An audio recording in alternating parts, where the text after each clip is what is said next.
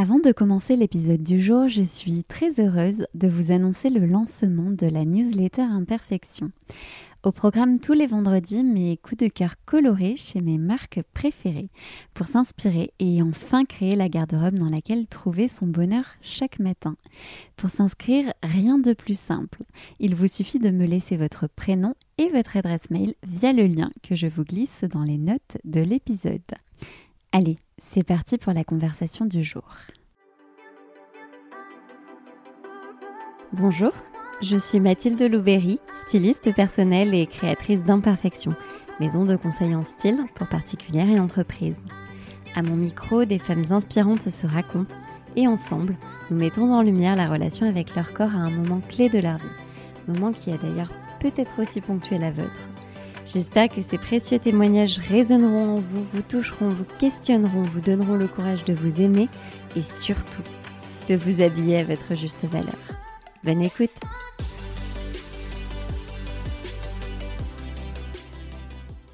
Aujourd'hui, j'ai la grande joie d'aller à la rencontre de Chloé Cohen, créatrice du podcast Nouveau Modèle, que je vous conseille d'ailleurs vivement.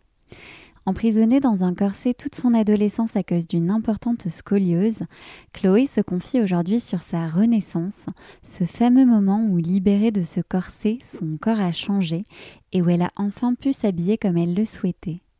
Alors comment devient-on une femme engagée pour la mode responsable quand plus jeune, on a été celle qui a pris sa revanche sur les vêtements? Comment devient-on convaincu qu'avant d'être futile, la mode est politique et le vêtement un moyen d'expression? Comment se renseigner à l'ère du greenwashing et comment consommer moins mais mieux lorsqu'avec Instagram, la tentation est permanente? Dans cet épisode, Chloé retrace son parcours et me permet d'aborder pour la première fois dans le podcast un sujet qui m'est cher, celui de la mode éco-responsable. C'est donc avec une grande fierté que je vous partage les mots éclairés de mon invité du jour. Bonjour Chloé, je suis ravie de t'accueillir sur le podcast Imperfection. Est-ce que dans un premier temps, tu pourrais te présenter, nous dire euh, ce que tu fais dans la vie, quel âge tu as, où tu habites, ce que tu as envie de nous dire sur toi en fait? Bien sûr. Donc je m'appelle Chloé Cohen, j'ai 31 ans, euh, je vis à Paris depuis deux ans. Je suis revenue m'installer à Paris, même si avec l'année qu'on vient de passer, j'ai l'impression qu'en fait, ça fait pas si longtemps que ça. Mais avant, je vivais aux États-Unis, à New York. Euh, j'ai passé trois ans comme correspondante en tant que journaliste pour la presse francophone. et c'est en fait sur place en septembre 2018 que j'ai créé le podcast Nouveau Mode qui est un podcast sur la mode responsable et engagée. Et euh, je suis rentrée à Paris avec l'envie de développer ce projet, de le voilà, de, le rendre un peu plus professionnel euh, et de mhm. commencer à en vivre. quoi. Donc c'est mon activité euh, presque principale. J'ai encore un, un, boulot à côté en tant que journaliste pour un média sur toutes les questions de féminisme et de droits des femmes.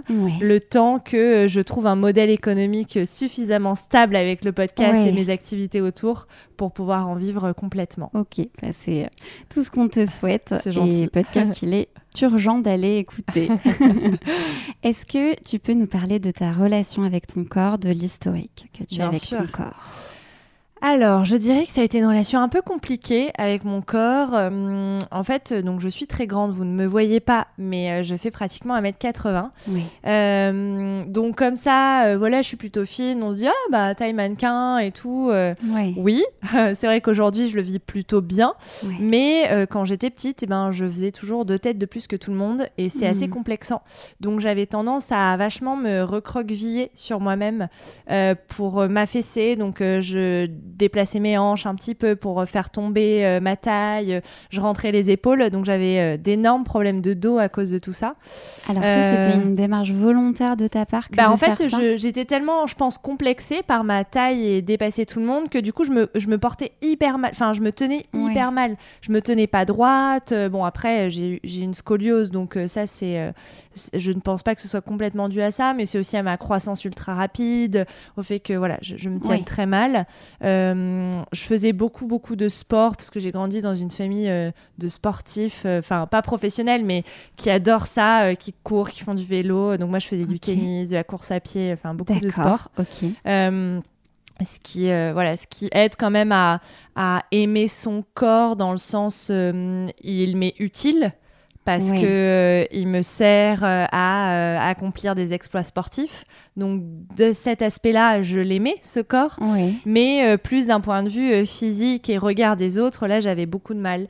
Et en fait, en, donc en, au collège, donc je devais être en, je sais pas, quatrième, troisième, quelque chose comme ça. Je me souviens plus précisément de, mon âge à cette époque-là, mais euh, j'ai euh, ma scoliose était tellement grave qu'on m'a mis un corset. Donc j'ai porté Mhm. un corset que je devais porter tout le temps.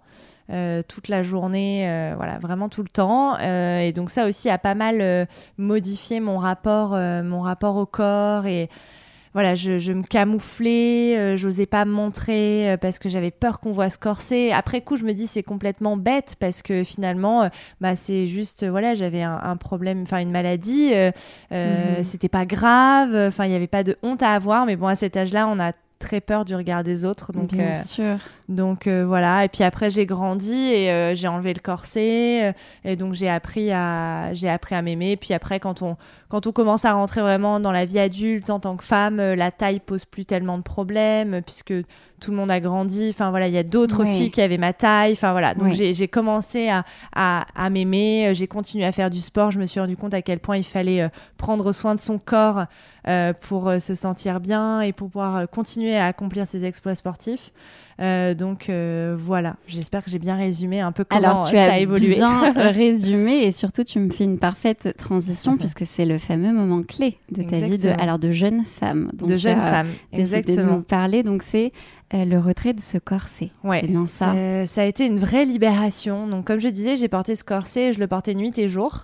À nuit et jour. Ouais, ouais, ouais. Ah oui, d'accord. Euh, donc euh, bah Et alors, est-ce que tu peux retracer un petit peu, tu vois, le, le pourquoi du comment ce corset? Bien Comment sûr. tu l'as appris Enfin, nous raconter tout ça? Ben, alors j'ai des parents médecins. Euh, et euh, ma maman était assez omnibulée par, euh, enfin, en plus elle est médecin scolaire, donc c'était un peu elle qui nous faisait les checks, les yeux, l'ouïe, le dos, voilà. Et comme mon père a aussi des problèmes de dos, bon, elle était un peu omnibulée par ça, et puis elle savait que j'avais grandi très vite, donc c'était un peu sa hantise en tant que médecin, voilà. Et ben ça n'a pas manqué. Donc un été, elle a regardé mon dos et elle m'a dit mais mais c'est c'est pas possible. Enfin, ta, colonne vertébrale, elle fait un S. euh, faut vraiment qu'on aille te montrer un, un spécialiste. Et donc, on est parti à Montpellier voir un spécialiste du Mhm. dos euh, de l'enfant. Euh, et là, ils m'ont détecté donc une scoliose assez grave puisque j'étais, je crois, à 28 ou 29 degrés euh, de, de Ah scoliose. À 30 degrés, on opère et on met une barre de fer dans Aïe. le dos.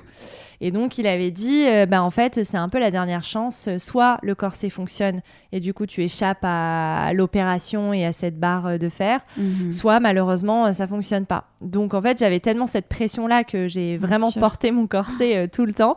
Euh, J'ai eu de la chance, ça a fonctionné, ça a plutôt bien fonctionné puisque donc ma, ma colonne n'est pas complètement droite, j'aurais jamais un dos euh, complètement droit comme tout le monde, mais euh, voilà je vis euh, parfaitement, il n'y a, pas de souci quoi. Voilà ma, ma colonne s'est bien redressée, mais donc ça a mis euh, entre j'ai dû commencer peut-être ouais cinquième, quatrième quelque chose comme ça jusqu'à lycée jeune. et terminale.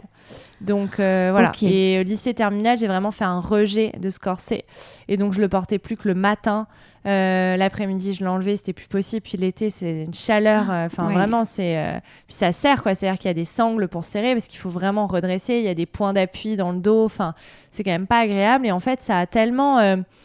Ça m'a aplati, enfin vraiment quoi. C'est-à-dire que physiquement, j'avais pas l'impression d'être une femme quoi. J'étais plate, j'étais très très maigre parce que je pouvais pas bien manger avec ce corset euh, Oh voilà là qui était ouais, hyper serré. Donc en fait, euh, fait. ouais, c'était un peu ça euh, la sensation. Donc j'étais très grande, très maigre, donc un peu un rap. Enfin, c'était un peu particulier. D'un côté, ça me plaisait parce que parce que bah malheureusement c'est l'image qu'on nous renvoie dans les magazines et sur Mais les podiums en fait toutes ces femmes maigres grandes donc d'un côté, je me rassurais en m'identifiant à tout ça et en me disant bon ben c'est pas si mal d'être comme ça, euh, voilà.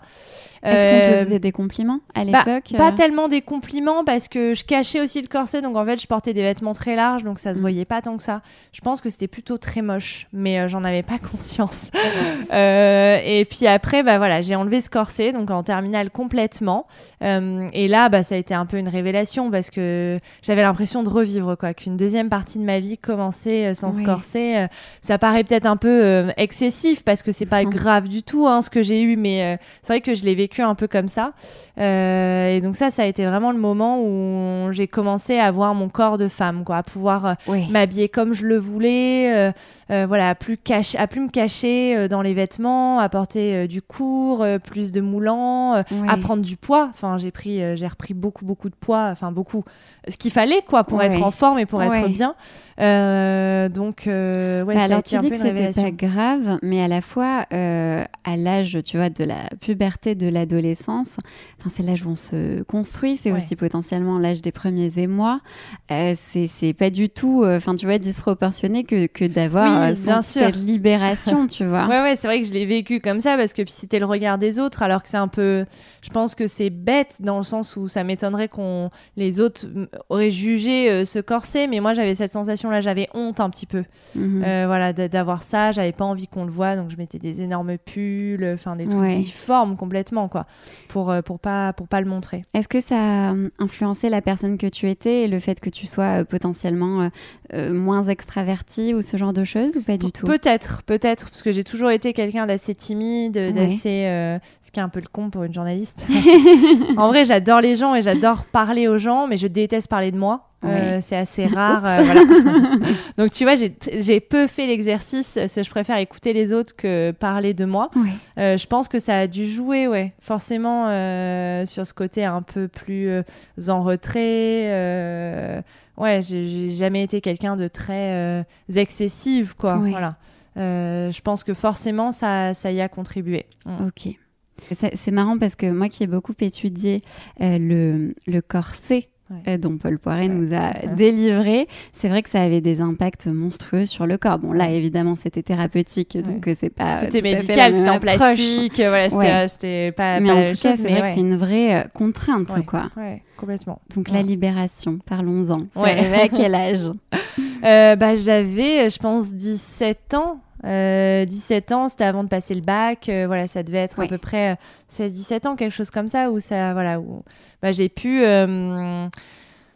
j'ai en fait j'ai utilisé le je me, je me, suis rendu compte que je pouvais utiliser le vêtement pour m'exprimer pour euh, voilà parce que je pouvais enfin m'habiller comme je le voulais. Et plus seulement chercher ces vêtements pour cacher mais plus euh, voilà euh, m'habiller un peu comme comme j'en avais envie sans me poser cette question là donc ouais ça a été j'ai vécu vraiment comme une libération. Je pense que c'était très intérieur. Donc il n'y a, y a pas eu de de manifestations, à part via le vêtement, mais de vraies manifestations euh, physiques. Euh, voilà, bon, si, j'ai pris du poids, euh, j'ai commencé à avoir un peu plus de forme et tout. Donc, je pense que ça a joué aussi pour me dire je suis une femme et plus une petite fille. Parce que j'avais quand même ce corps de très maigre, pas de sein, pas de rien, quoi. Mhm. vraiment pas de forme. Donc, mais ça a été plus ouais, une, un soulagement intérieur et puis un soulagement aussi de se dire bon, euh, j'aurais pas trop de. Enfin, j'aurais toujours quelques soucis de dos, du mal au dos ou ce genre de choses, mais euh, c'est beaucoup moins grave que ce que j'avais au départ, quoi. Donc, c'était un peu une victoire aussi de se dire, bon, je l'ai pas fait pour rien. Parce qu'il y avait ce risque-là de le porter et puis finalement que ça fonctionne pas. Donc, euh, ça, ça a hmm. été. c'était assez.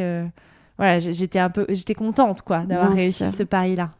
Est-ce que à ce moment-là, tes interactions avec autrui et je vais même un peu plus loin, est-ce que la séduction a changé pour toi? Je pense, ouais. Euh, je pense que jusqu'à mes 16, euh, 17 ans, j'étais pas, euh, j'étais pas du tout dans une logique de séduction. Je, je, je considérerais pas que je pouvais plaire ou séduire parce que voilà, je rejetais plutôt tout ça, ce corps, voilà, ce, tout ça. Et donc après, ça a commencé, puis après j'ai fait une école de commerce, donc ça a été, enfin, parce qu'après j'ai fait une prépa avant de faire une école de commerce, donc la prépa c'est encore une, une, autre sorte de prison, ouais, exactement. donc voilà, mais c'était encore, c'était un peu différent quand même parce que parce qu'il y avait des soirées, parce que j'étais étudiante, je vivais seule à Toulouse, enfin voilà, c'était quand même différent. Après, il y a eu cette école de commerce qui a été encore un cran au-dessus. Où, bon, euh, après, il y a énormément de dérives dans ces écoles-là, mais euh, moi, ça a été, euh, voilà, ça m'a permis aussi de m'exprimer, de. de me libérer encore plus, voilà, de vraiment vivre pleinement ma vie d'étudiante. Donc ça a vraiment eu du bon sur ça. Donc ouais, la séduction, je pense que ça, jusqu'à mes 16-17 ans, euh, j'y pensais pas du tout, ce qui est hyper tardif quand on y pense, parce que généralement, euh, ça vient un petit peu plus tôt. Enfin, surtout aujourd'hui, j'ai l'impression que ça vient un petit peu plus tôt. Euh. mais moi, je pense que j'ai été très tardive dans tout ça. Oui, à mais cause en fait, de ce ouais. c'est ça. C'est, tout est lié. Oui, oui, oui complètement. Tout est lié. Et alors, toi qui es engagée aujourd'hui pour une mode plus responsable, plus durable, est-ce que bah, à ce moment-là, tu décèles déjà, donc avant l'heure, les incohérences de, de, l'industrie de la mode, euh, du fait que euh, potentiellement tu, tu ne t'habillais pas comme tu voulais à cette époque-là ou pas du tout? Absolument pas. Franchement, à cette époque-là, euh, j'étais pas du tout dans cette démarche euh, d'éco-responsabilité. C'est venu beaucoup plus tard. Euh, moi, quand j'étais en prépa école de commerce, j'ai toujours adoré les vêtements et adoré m'habiller. Enfin, c'est peut-être une revanche en fait sur, sur l'avant. Mais en tout cas, à cette époque-là, j'adorais ça, les vêtements. Et enfin, je dépensais énormément d'argent chez Zara, chez M voilà, euh, ou après les Sandro, Mage, tout ça un petit peu plus tard quand on, on commence à avoir ses premiers stages, à mettre un peu d'argent de côté, tout ça, on, se fait plaisir en se disant ça. Euh, n'empêche que c'est quand même des pièces que je n'ai plus aujourd'hui tellement la qualité était catastrophique. Euh, mais non, à cette époque-là, j'avais absolument pas conscience de tout ça. C'est venu beaucoup plus tard. ça a commencé par les cosmétiques, la nourriture, pour ensuite aller sur le vêtement, mais c'est arrivé sur le tard. D'accord. Donc pas pas de réelle euh, corrélation. Pas du tout. Au contraire, euh, j'avais l'impression de prendre une revanche et de d'avoir ce d'être boulémique de vêtements quoi. Voilà. De m'acheter plein de choses. Euh, ça n'avait aucun sens, mais bon, voilà, c'est comme ça. Oui, c'est une tranche de vie. Exactement. Un peu plus insouciante. c'est ça. Ouais. Ok. Et alors justement, qu'est-ce que tu t'amuses à porter à ce moment-là? C'est une très bonne question. Je pense que hum, j'avais pas de hum, euh, je me suis cherché beaucoup, je pense, dans le style, vu qu'avant, euh, j'y prêtais pas attention et je cherchais plutôt des choses amples pour me cacher. Donc, euh, il n'y avait pas, voilà, je cherchais pas mon identité à travers le vêtement, plutôt à me cacher. donc, je pense que c'était un peu fouillis. il y avait plein, plein de choses. je sais même plus comment, enfin, ce que je pouvais avoir comme pièce. Alors, j'ai toujours adhéré les combinaisons, les salopettes, donc ça, j'en avais, c'est sûr. Euh, j'ai tenté le chapeau, euh, ça ne m'allait pas du tout. Enfin, voilà, j'ai tenté quand même énormément de choses. Euh, après, j'ai jamais été toujours pas extraverti, jamais. Donc j'ai jamais osé les couleurs très très flashy, peut-être un petit peu en été une fois de temps en temps, mais c'était ça restait assez sobre dans la couleur, beaucoup de noir, du jean, euh, voilà, c'était quand même assez sobre, mais euh, il n'y avait pas vraiment de cohérence, quoi. C'était un peu tout et n'importe quoi, euh, de la mauvaise qualité, des trucs que je mettais jamais. voilà, je pense qu'il n'y avait pas vraiment, je pourrais même pas identifier un style particulier ou une pièce particulière tellement c'était tout mélangé, quoi. Est-ce que le mot d'ordre c'était de te mettre en valeur ou pas encore ou pas du tout? C'est une bonne question. Peut-être un petit peu, je pense quand même. Euh, puisque à ce moment-là, je commençais à avoir, avoir ma taille, enfin, mais pratiquement 1m80 plutôt comme un atout. Mhm. Euh, euh, le fait que je sois plutôt fine comme un atout. Euh, avec un peu plus de forme. Donc, c'est commencé à être un petit peu plus joli qu'avant. Ou avant, j'étais très maigre, c'était quand même vraiment très très laid. Euh, donc, je pense que je pense que oui, certainement. Euh, peut-être un peu plus de court, un peu plus de moulant, du slim. voilà, ouais, des, des robes clairement, je voilà, osais montrer mes jambes, euh, puisque j'avais des grandes jambes, tout le monde me le disait, donc euh, je me disais que c'était c'était bien de, de, les montrer, euh, voilà. Donc, donc, en fait, ton, ton corps pardon, change et ton regard sur toi aussi. Et mon regard, ouais, ouais, ouais, complètement. même si j'ai jamais eu vraiment confiance en moi. Euh, que ça soit, euh, c'est ça, physiquement, intellectuellement, un peu tout, hein, vraiment. Et encore aujourd'hui, euh, j'ai toujours beaucoup de mal à, avoir confiance en moi. Bah Donc, en tout cas, tu peux avoir confiance en ce que tu fais. c'est gentil, mais c'est vrai que c'est c'est ouais c'est compliqué je pense que c'est tout le monde hein. c'est pas juste moi mais c'est un peu compliqué et même avant voilà c'était un peu mais je voilà j'ai je pense que j'osais ouais j'osais un peu plus mm. Ok. Donc le fait d'oser, euh, finalement, ça, ça te permet de, changer de regard sur toi. Ouais, ça me permet de changer de regard sur moi, je pense. Euh, je pense. Ouais, ouais, ouais. Mm. Et alors le déclic, j'aimerais bien qu'on en parle quand même. Euh, qu'est-ce qui a fait que tu t'es tournée vers une mode beaucoup plus responsable?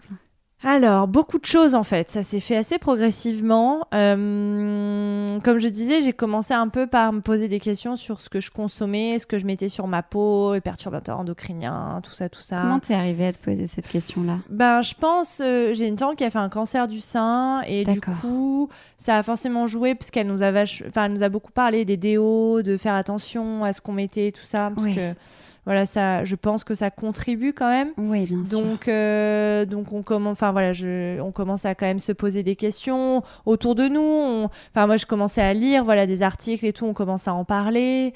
Euh, après, il y a eu la nourriture beaucoup aussi. Euh, qu'est-ce qu'on mange, d'où ça vient.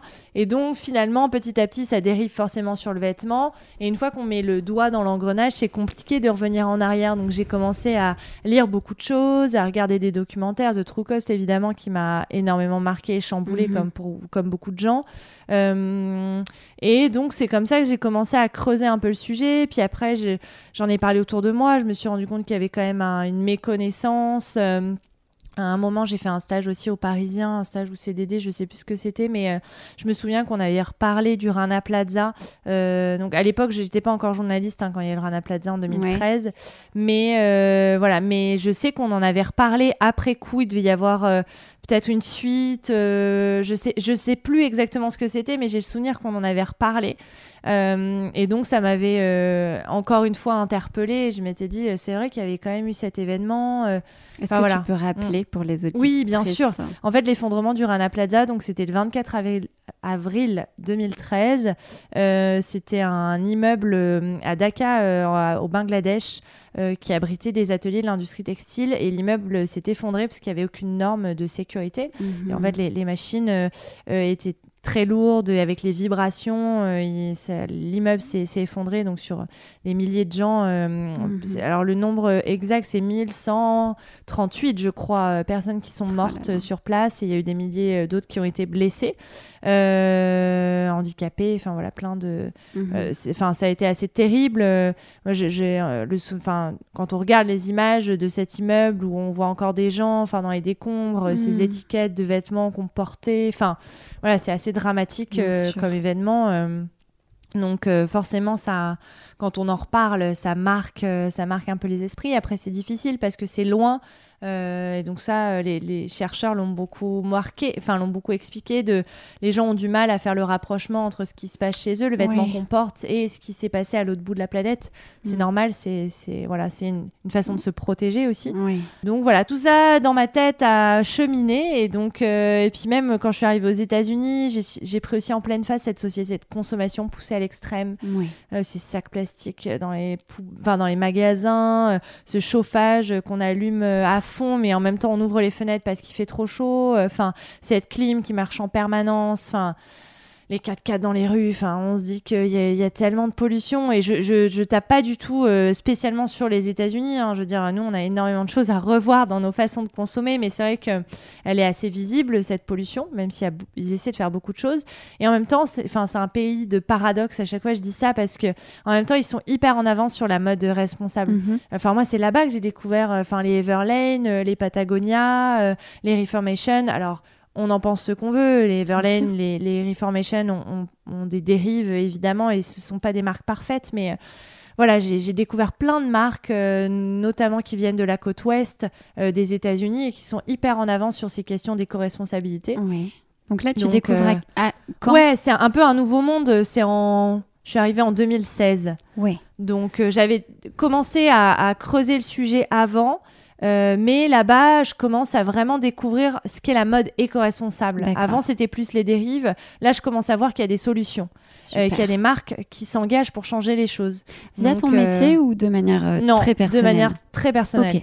Euh, j'ai vraiment assisté à des conférences et tout, mais cette démarche-là, j'ai fait vraiment de manière personnelle. Euh, il y avait des conférences aussi à l'ONU et tout sur, sur ces thématiques-là. Euh, c'était passionnant, mais c'était pas du tout dans le cadre de mon métier. Moi, je suivais vraiment la, la présidentielle américaine, en fait. Ah Donald Trump, voilà. C'était c'était ce que je faisais, les questions économiques et politiques. Voilà, mais pas du tout ah sur la mode. Parce que je trouvais pas de place non plus dans les médias pour traiter ces sujets. On, en France, on a hum, autant aux États-Unis, ils ont cette vision très politique de mhm. l'industrie textile et de la mode. Euh, ils ont des sustainability editors dans les magazines de mode. En France, on est tellement en retard sur ça. Mhm. On a l'impression que la mode c'est un truc de fille, c'est un truc futile, alors qu'en fait, mais c'est tellement politique la mode. Ça dit tellement de choses un vêtement, de qui on est, de du monde qu'on a envie de soutenir. Enfin, c'est la mode. Non, mais c'est vrai, c'est énorme, surtout en France. Enfin, je veux dire, quand on a des, des énormes entreprises, des gros groupes comme LVMH Kering qu'on n'ait pas plus conscience de cet enjeu politique, euh, social, euh, économique. Enfin, c'est et ça a commencé à bouger avec Brune Poisson, qui est l'ancienne secrétaire euh, d'État à la transition écologique, et elle qui a vraiment, qui a vraiment pris ce sujet à bras le corps d'un point de vue politique. Et j'ai eu la chance de le rencontrer c'est vraiment une femme formidable. Sans parler de politique hein, je voilà je voilà c'est plus cette personne là en tant que femme en tant que euh, personne engagée qui m'a beaucoup marqué euh, et, et c'est là où on voit le, à quel point on est en retard en France. Dans le New York Times il y a eu un portrait d'elle qui est génialissime et qui euh, le titre c'est la ministre officielle de la mode en France. Oui. sauf que en France on lui a demandé mais du coup euh, enfin, le titre de New York Times euh, qui vous a surnommé la ministre euh, officielle de la mode, c'est parce que vous vous habillez bien. Voilà, on en est là, quoi. Enfin, ouais, exactement, au secours, quoi. À quel point on, renvoie la mode à cet aspect très futile, mm. alors que, enfin, c'est complètement politique, quoi. Donc, euh, je me suis égarée, pardon. Ah, mais, c'est tellement intéressant que. mais, du coup, c'est vrai que voilà, c'est. En tout cas, voilà, tout, tout, ce cheminement a fait que j'ai. On va dire que les États-Unis m'ont plutôt ouvert euh, les yeux sur l'aspect positif de cette mode éco-responsable. Voilà, pour Ok. Euh, boucler la boucle. Oui, tout à fait. Donc, du coup, à partir de ce moment-là, tu décides de créer un nouveau modèle ou c'est un gros raccourci et tu n'y arrives pas tout de suite? Euh, alors oui, plus ou moins, c'est-à-dire que hum, l'idée commence à germer. Mhm. Après, mais comme pour tout projet, hein, entre l'idée et le moment où on le réalise, il se passe beaucoup de temps parce qu'il faut prendre confiance, il faut oser se lancer. Euh, donc l'idée commence à germer de trouver une plateforme pour parler de cette mode, des solutions. Je, je pense que on, engage les gens. Évidemment qu'il faut parler des problèmes, c'est primordial, c'est hyper important de sensibiliser l'opinion publique. Mais euh, si on propose pas des solutions en face, c'est dur, c'est paralysant. Euh, donc pour moi, c'était important de proposer ces solutions en parallèle de, dénoncer les problèmes de, l'industrie textile. Donc l'idée commence à germer petit à petit en me disant attends, tu es journaliste radio, tu adores ce média, tu je découvrais le monde du podcast aux États-Unis. Oui, je trouvais ça formidable. Plus, euh, ouais, qui était bah, beaucoup plus en avance. Hein. on commence à rattraper notre retard et tant mieux parce que c'est un média tellement incroyable. Je me disais mais attends, mais c'est génial, c'est-à-dire que tu as une plateforme à toi où tu peux parler pendant une heure ou plus si tu en as envie, mais avec une invitée et rentrer dans le fond d'un sujet. Mais c'est fantastique. C'est-à-dire que cette place-là, tu ne l'as nulle part ailleurs. Donc euh, c'est génial. Tu as de compte à rendre à personne. Tu choisis tes invités. Donc euh, petit à petit, puis euh, je commence à, chercher, savoir est-ce qu'il y a des podcasts qui existent, mhm. parce que peut-être que je n'invente rien. Euh, voilà. Et donc j'en ai trouvé des podcasts anglo-saxons, enfin un podcast australien qui s'appelle de Claire Press, qui est une, une journaliste américaine spécialisée dans la mode responsable, et qui s'appelle The Wardrobe Crisis. Pardon pour mon anglais un peu. donc quand je découvre ça, je me dis ah, mais c'est génial, c'est exactement ça que je veux faire, et j'en trouve pas en France, j'en trouve pas en langue française. Euh, ça n'existait pas euh, au moment où je décide de lancer nouveau modèle. Euh, je me dis, bah, attends, il y, a clairement quelque chose à faire. Enfin, si ça n'existe pas, crée-le. Mhm. Au pire, il y a trois personnes qui t'écoutent, c'est pas grave, c'est déjà trois personnes qui vont s'éveiller à cette, à cette problématique-là. Et puis finalement, ça a bien pris. Et alors à ce moment-là, est-ce que ta consommation de vêtements change Ou est-ce qu'elle avait déjà changé? Elle avait déjà changé, euh, elle continue à changer. Euh, Mhm. on s'arrête jamais d'apprendre et de, de se raisonner et de d'évoluer, je Bien pense. sûr. C'est un, un- un chemin continu. Oui. Elle avait déjà changé. Je pense que j'ai eu un rejet complet euh, de l'industrie textile et de la mode en mode non mais je ne peux plus rien acheter, ce n'est plus possible. Enfin je et puis je savais plus vers qui me tourner, vers quelle marque me tourner. Mhm. Euh, et ça, ça a pris beaucoup de temps avant de découvrir des marques euh, véritablement engagées qui me plaisaient avec le style, tout ça, Oui. parce que ça aussi c'est c'est aussi, important. Évidemment. Et du coup, ça, ça- voilà, ça a mis, ça a mis un peu, enfin, ça, ça a évolué progressivement. Donc oui et non, quoi. C'est-à-dire qu'elle change à ce moment-là, mais elle change de façon continue, quoi. Donc euh, et après, ça, je pense que je me suis rabibochée avec la mode euh, beaucoup plus tard. Je dirais même que c'est assez récent où j'ai recommencé à, à consommer avec plaisir des vêtements. Parce que je pense que c'est très important d'avoir ce plaisir-là, euh, voilà, quand on achète des vêtements. Euh, alors oui, euh, oui, le minimalisme, oui, euh, évidemment que je, je martèle ce message. Il faut qu'on diminue notre consommation de vêtements et surtout Mhm. la production en fait de vêtements, Ouais. plutôt que de taper toujours sur les, les consommatrices et les consommateurs. Il faut Ouais. que les marques arrêtent de surproduire plutôt. Mhm. Euh, mais il faut aussi qu'on diminue nos achats.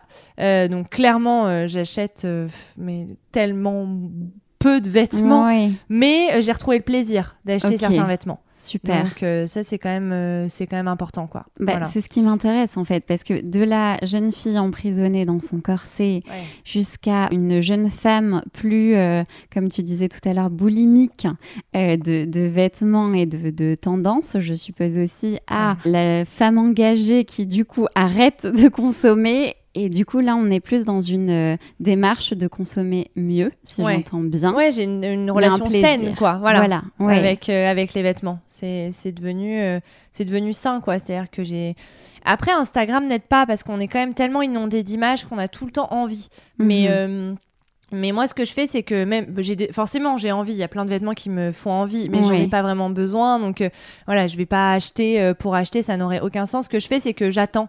En fait, j'attends 15 jours, 3 semaines. Alors parfois, je passe à côté euh, de certains vêtements. Oui. Mais je me dis, ça voulait dire que t'en avais pas vraiment envie si tu l'allais. Enfin voilà, si. Ouais. Et le fait d'attendre, on se rend compte que finalement, on n'a plus tellement envie de ce vêtement-là. Oui. voilà. Donc quand on achète, au bout de 3 semaines, euh, c'est un vrai achat réfléchi, quoi. Ouais, Parce que si sûr. pendant trois semaines je rumine en me disant non mais vraiment ce vêtement-là je l'imagine avec tellement de tenues de mon placard, Ouais. bon bah oui parce que la meilleure chose c'est de porter ses vêtements quoi, Oui. euh, qui restent pas en boule euh, quelque part, ça n'aurait, enfin dans, dans son placard ça n'a pas de sens, c'est ce qui pollue le plus quoi. Est-ce que tu euh, dirais qu'aujourd'hui, dans ta garde-robe, tous tes vêtements te plaisent? Je pense que oui, parce que j'ai fait beaucoup beaucoup de tri, Euh, donc euh, j'essaie de, de regarder un peu ma garde-robe euh, et je pense que je porte tout. Euh, vraiment, il n'y a pas de. Après, je continue à faire du tri parce que j'imagine que bah, mon corps va encore peut-être changer, que mon style ou mes envies vont évoluer euh, en grandissant, enfin en vieillissant, plus en grandissant maintenant, en vieillissant. Euh, donc euh, j'imagine que ça, ça va continuer de changer et que probablement que je évoluer, vais ouais. encore me séparer de certains vêtements, mais euh, mais non, ouais, dans mon placard, euh, tous les vêtements que j'ai, euh, je, les aime, ils ont une histoire ou une relation. Voilà, j'ai envie de les mettre, quoi. Ouais, Ok, ouais, ouais. bravo. Mais je suis pas du tout parfaite, hein. attention, j'ai encore des vêtements de fast fashion dans mon placard. euh, Oui. euh, voilà, je vais pas les jeter euh, vu qu'ils sont encore bien. euh, c'est assez rare. hein. Il y a quand même beaucoup de vêtements de fast fashion qui ne tiennent pas dans le temps, mais certains Mm. résistent. On ne sait pas trop pourquoi, mais voilà, ils résistent dans le temps. Donc j'en ai encore, voilà, et donc je suis pas du tout parfaite. Il m'arrive encore euh, de euh, craquer sur un truc et finalement de l'acheter un peu vite. euh, voilà, ça Ouais. peut arriver. Il faut pas non plus se culpabiliser, mais, bien euh, sûr, ouais. Bon, quand je le fais, c'est généralement pour des marques responsables. Je, j'ai, plus mis un pied. Si j'ai mis un pied dans un H&M par curiosité pour aller voir un peu euh, où ça en était, leur démarche et tout.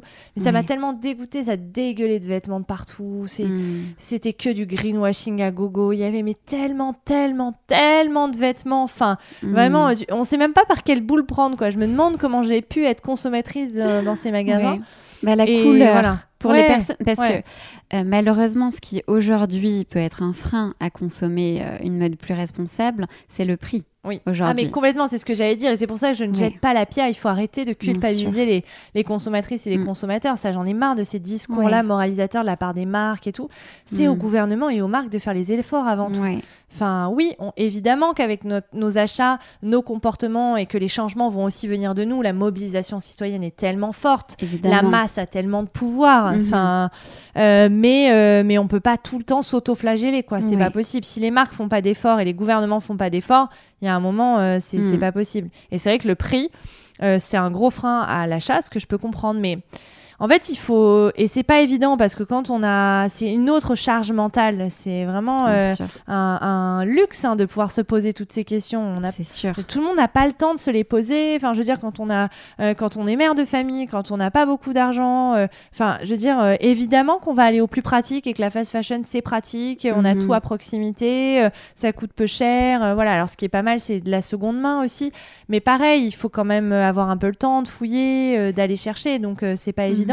Mais euh, mais c'est un luxe, voilà, de, de se poser, de se poser toutes ces questions. Après, euh, on a l'impression de faire des économies quand on va acheter euh, un t-shirt H&M à 6,99€. Mhm. Sauf que le t-shirt, c'est rare qu'il tienne plus d'une saison, Ouais. et donc on va être obligé d'en racheter. Alors qu'un beau t-shirt euh, euh, d'une marque euh, qui a fait correctement les choses, avec une belle matière, qui a été confectionné par des gens qui ont, qui ont mis le temps, qui ont pris le temps, qui ont été correctement payés, ben, ça Bien fait toute la différence, quoi. Mhm. C'est des t-shirts qu'on va garder. Donc, mis bout à bout, finalement, je suis pas sûre que sur le long terme, on fasse beaucoup Mhm. d'économies avec la fast fashion. Mais bon, il faut pouvoir penser le long terme. Quand Bien déjà sûr. on a du mal à finir ses fins de mois, c'est pas évident, fait. quoi. Ouais. Alors, moi, mon conseil pour euh, consommer un peu plus euh, justement dans la fast fashion, ce serait la couleur. Parce que la couleur, quand tu sais celles qui te vont, il y a quatre profils qui existent, colorimétriques. Quand tu connais le tien, forcément, il y a trois quarts des vêtements qui ne sont pas adaptés à toi. Donc, ça peut être une réponse. En tout cas, c'est la mienne. Ouais. Mais je suis curieuse de, de connaître, tu vois, toi, ton, ton conseil pour celles qui se posent la question d'une mode plus responsable, euh, mais qui savent pas par où commencer et qui ont des freins à ça.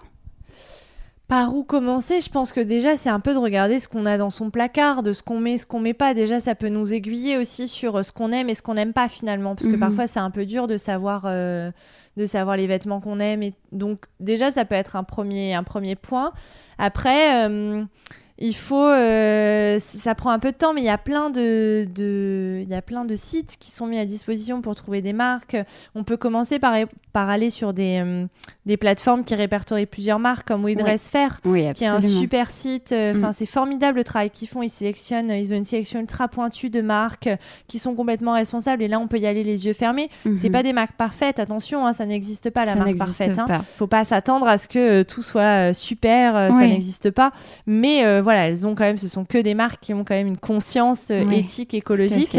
Euh, ça, ça peut être un bon point de départ pour s'y Mhm. retrouver. Déjà, euh, aller chercher euh, sur ce genre de site, euh, des plateformes comme ça. Donc, We Dress Fair, c'est top. Mhm. Et après, ben, aller trouver des, des marques, essayer de trouver ces marques fétiches. Euh, euh, voilà, moi j'adore euh, j'adore Patine, j'adore Anne-Mise, euh, j'adore Balzac.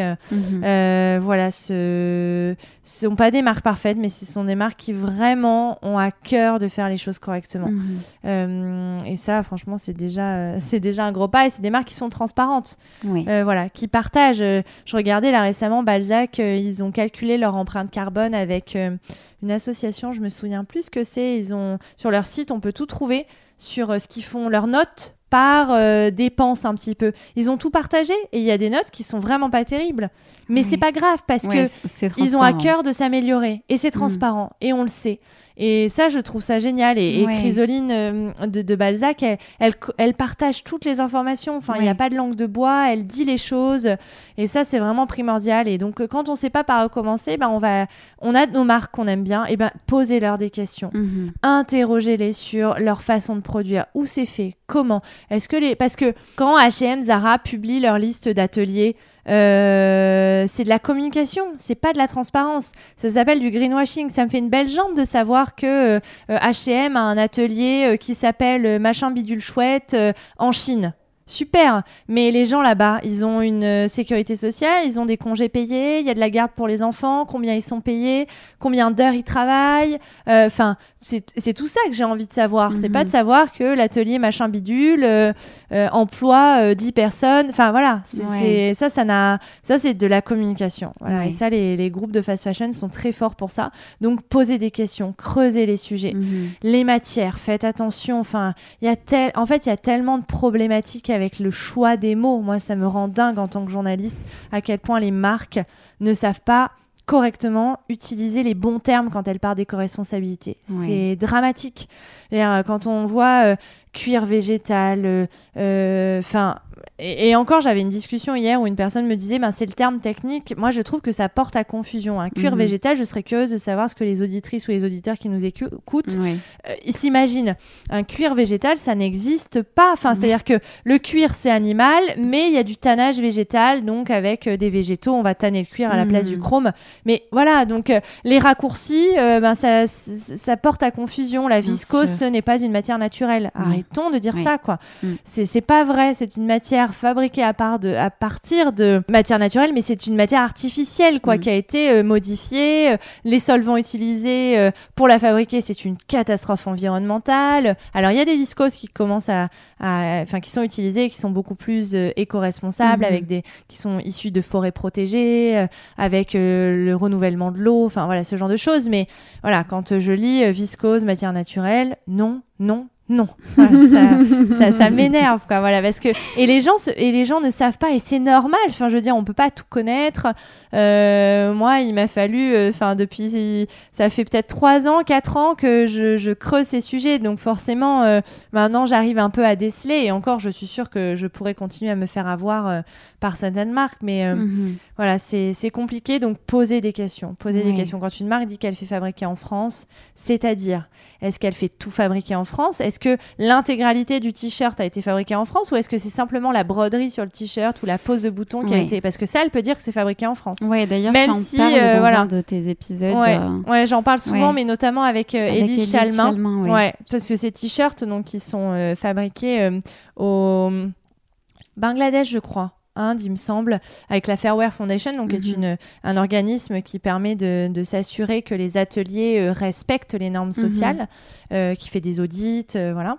J'avais fait un, épisode aussi sur la Fairwear Foundation, un des, récents épisodes.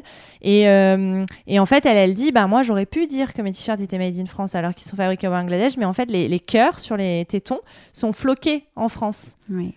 Et comme ça apporte toute la plus-value au t-shirt, euh, plus de je, je, sais plus, je crois que c'est 50% de son de sa de sa plus de sa plus-value, de sa valeur ajoutée. Elle pourrait dire que c'est fabriqué en France. Donc la législation, il y a un gros problème, c'est pas possible. Il y a plein de marques qui surfent sur ça et donc qui, qui arnaquent les gens, hein, mhm. clairement. Mhm. Euh, voilà, donc euh, poser des questions, vraiment, poser, poser, poser des questions. Et alors toi, comment tu sensibiliserais la Chloé qui était dans son corset? Sur la mode éco-responsable c'est une bonne question parce que bon, c'était euh, encore un peu différent. Bah, je lui dirais ça en fait. Je lui dirais de, de s'interroger, de se poser des questions, de se demander euh, comment ce t-shirt a, a, été fabriqué, par qui, est-ce qu'il y a eu du travail des Ouïghours, est-ce que, enfin, tout ça, de ouais, de s'interroger quoi. Je crois que hum, notre meilleur ami un peu, c'est ça quoi. C'est euh, notre capacité à nous poser des questions, à interroger le monde qui nous entoure, à interroger ce qu'on nous dit le discours qu'on nous présente.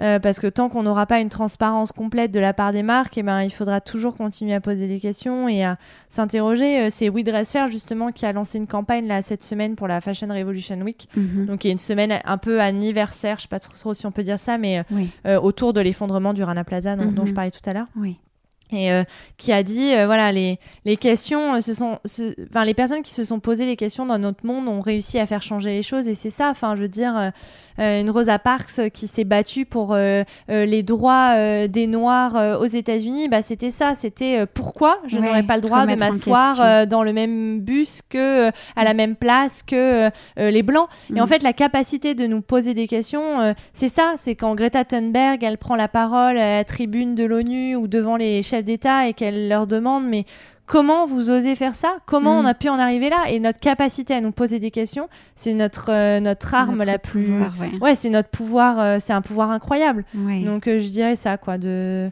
de s'interroger, quoi, toujours, toujours. Ok. Super. Chloé, dernière question. S'habiller à sa juste valeur, pour toi, qu'est-ce que ça veut dire?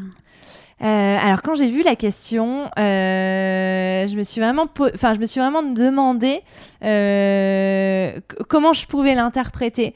Et je crois que j'ai toujours un peu de mal parce que je pense que c'est, enfin c'est s'habiller comme on veut quoi. Enfin il n'y a pas de euh, c'est compliqué quoi parce qu'en plus c'est une question de confiance en soi euh, voilà euh, sa valeur qu'est-ce que ça veut dire avoir de la valeur je veux dire il n'y a pas des gens qui ont plus de valeur que d'autres enfin toute vie humaine compte mhm. donc je, je, pense que c'est voilà s'habiller pour se sentir bien euh, pour se sentir bien, pour euh, parce que c'est un peu ça le vêtement, c'est un peu une armure, euh, c'est ce qu'on met entre nous et le monde, entre nous et les autres, c'est dire qui on est, quel message on a envie de faire passer. un jour je vais mettre de la couleur parce que je me sens bien, un autre jour je vais porter un message, un t-shirt avec un message féministe parce que j'ai cette art, enfin cette envie de révolte, enfin voilà donc je crois que c'est plus s'habiller comme on a envie quoi, et se détacher de de ce qui est soi-disant euh, bien. Enfin, je veux dire, euh, je sais pas si on a envie de porter une mini-jupe à 70 ans, mais, mais porter des mini-jupes à 70 ans, quoi. Arrêtez d'écouter en disant Oh là là, à ton âge, ça fait vulgaire. Non, non, en fait. Si toi, tu te sens bien comme ça, mais fais-le, porte-le, quoi.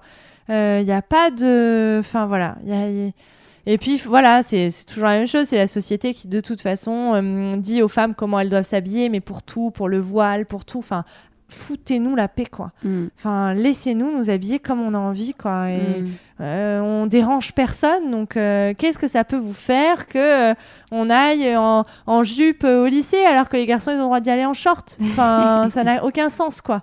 Donc voilà, sa, sa juste valeur, c'est juste, c'est s'habiller comme on veut. Eh ben, c'est une très jolie réponse. bah, écoute, j'espère. Merci Chloé. Merci pour ton partage euh, bah, hyper euh, instructif en fait euh, et, hyper puissant. Bah, merci à toi de, de m'avoir reçu.